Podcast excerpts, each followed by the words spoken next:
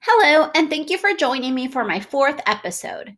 Today, I will be covering topic number four Counselor Ed Leadership and Advocacy. Question number three, which is demonstrate the ability to apply knowledge on legal, ethical, and diversity issues to leadership scenarios. The main source of this episode is McKibben et al. 2016. And I'm going to start by outlining some really important concepts um, that are very relevant to applying our knowledge of legal, ethical, and diversity issues to leadership scenarios. So, McKibben and all first state that counseling leaders need to model active involvement in the profession, whether it's through organizational service, wellness, genuineness, humility, and or personal accountability. It is so important that we model what we want our future uh, counselors to be. McKibben and all also state that counseling leadership involves attending to multiple pieces of information and making decision based on one's understanding of how all the information fit together.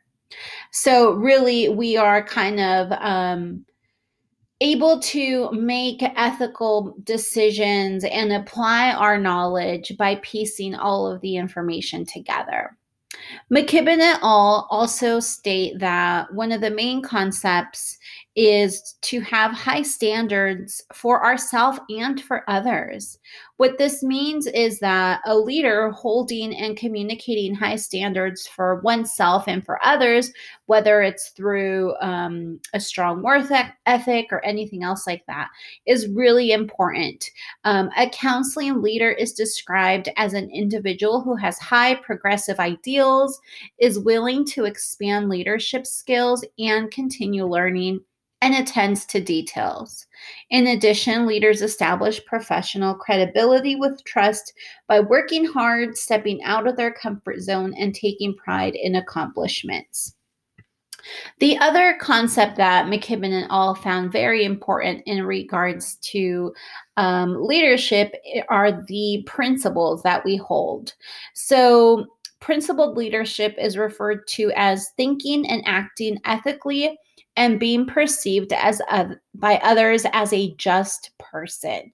So counseling leaders really need to have a sense of meaning and caring for others, a sense of duty, a sense of professional responsibility, and consequently others um, will see these qualities in counseling leaders um, and will not only want to follow them, but they will also perceive them as being just and honest.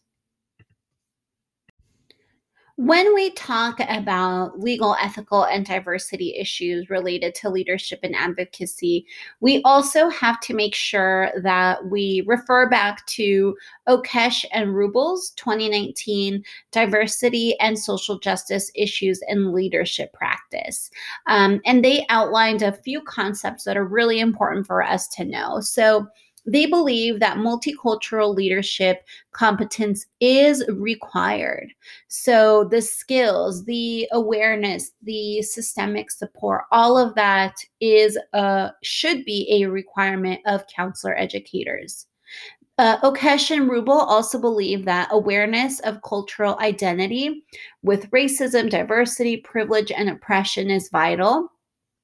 And they believe that counselor educators are positioned to model and foster cultures of service. So, really, in everything that we do, it's imperative to include um, diverse perspectives, culturally diverse groups of counselors or students always need to be repre- represented in everything that we do. Um, one of the key words that I found in reviewing this section um, was that of modeling. So McKibben talked about modeling, about counselor educators really modeling what um, being a leader and applying le- legal and ethical issues looks like. Um, and again, we hear it from Okesh and Rubel. So modeling is definitely really important. Okay, as I wrap up this episode, the last thing I'm going to talk about are some ideas for teaching activities that we can use when we do have to teach this topic. Obviously, we would start with learning objectives. So, some learning objectives that you may utilize are um, ensuring that students um, are knowledgeable about the ACA Code of Ethics. They should also be knowledgeable about the ethical decision making model. And they should be able to demonstrate the ability to identify a violation. Um, they can also use the ACA Code of Ethics to create a philosophy statement about how these ethics fit into their professional identity.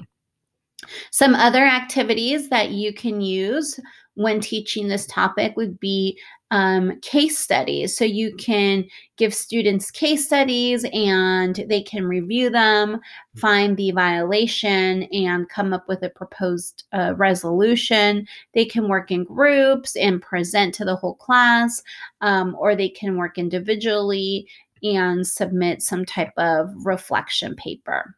So these are just some ideas um, for teaching this topic. Thanks for listening. Have an amazing day.